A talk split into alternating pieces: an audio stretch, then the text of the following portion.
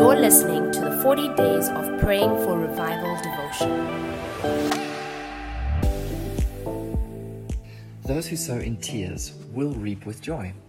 He who goes out weeping, carrying seed to sow, will return with songs of joy, carrying sheaves with him. Psalm 126. The law of sowing and reaping is not only written into the agricultural code of the earth, but even into the spiritual laws that govern our lives and future. The principle is this there can be no harvest without sowing. When a farmer plants seed, there is never a guarantee of what will happen, yet he must sow anyway. The only thing he is guaranteed of is that if he doesn't sow, he won't reap. Same is true with revival. Revival is harvest time. However, harvest time doesn't come without a time of sowing. Revival comes because somebody sowed the seeds of revival. To have a natural harvest, someone had to plow the ground, plant and water in expectation that God would make it grow. Likewise, when revival comes, someone has to First, labor in prayer and intercession, preparing the ground and sowing seeds of faith, in expectation that God will make them germinate. Jesus said the following to his disciples when the crowds came pouring out of the city to see him I sent you to reap what you have not worked for. Others have done the hard work, and you have reaped the benefits of their labor. John chapter 4.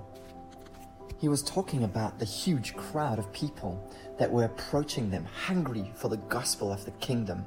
That crowd of people was the harvest, and the disciples were the fortunate ones who would reap it. But he acknowledged that that moment would not have happened if others had not labored and sown. That huge crowd and revival that took place was not an accident. Somebody did the hard work. Somebody did something to make that moment possible.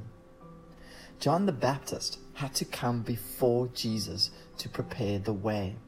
His role was to reignite the conscience of the nation and bring them back to a place of worship that was free of hypocrisy and religion. But he did it so that Jesus could come and reap a harvest. And when the crowds followed Jesus, he said, I must decrease and he must increase. In other words, my job of sowing is done. It's time for reaping. How many others were preparing the way for Jesus' revival ministry?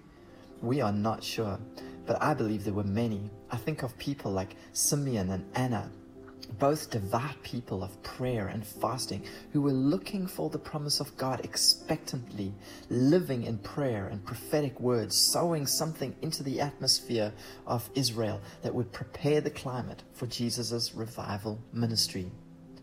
I'm sure we would all prefer to be in the harvest team, but someone has to sow.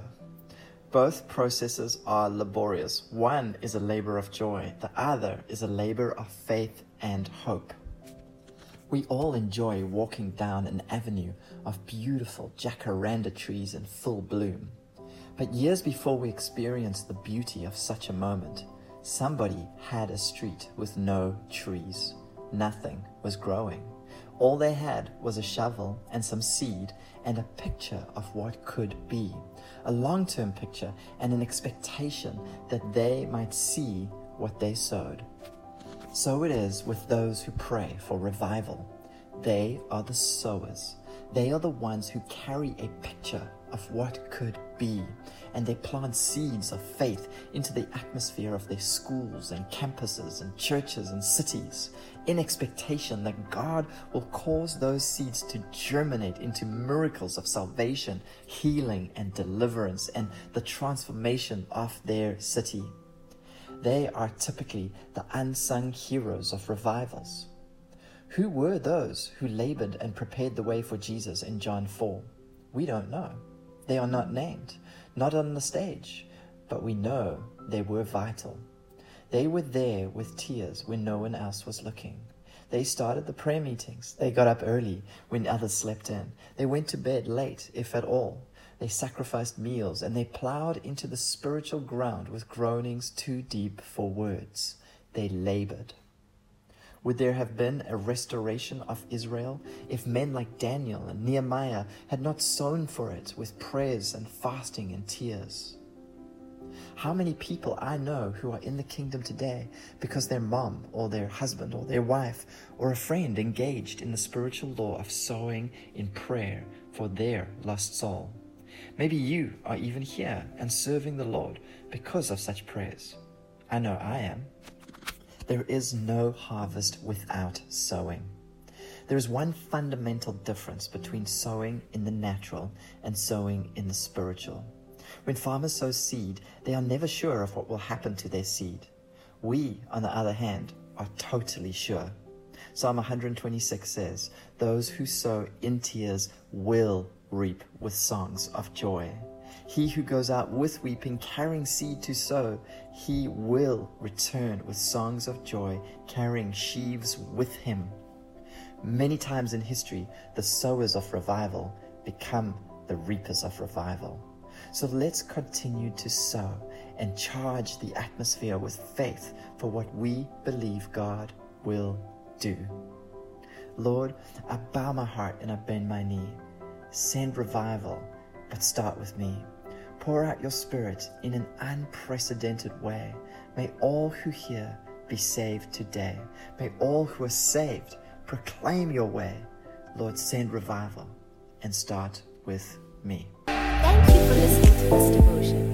We hope you are inspired to keep praying and to keep believing for revival in our day.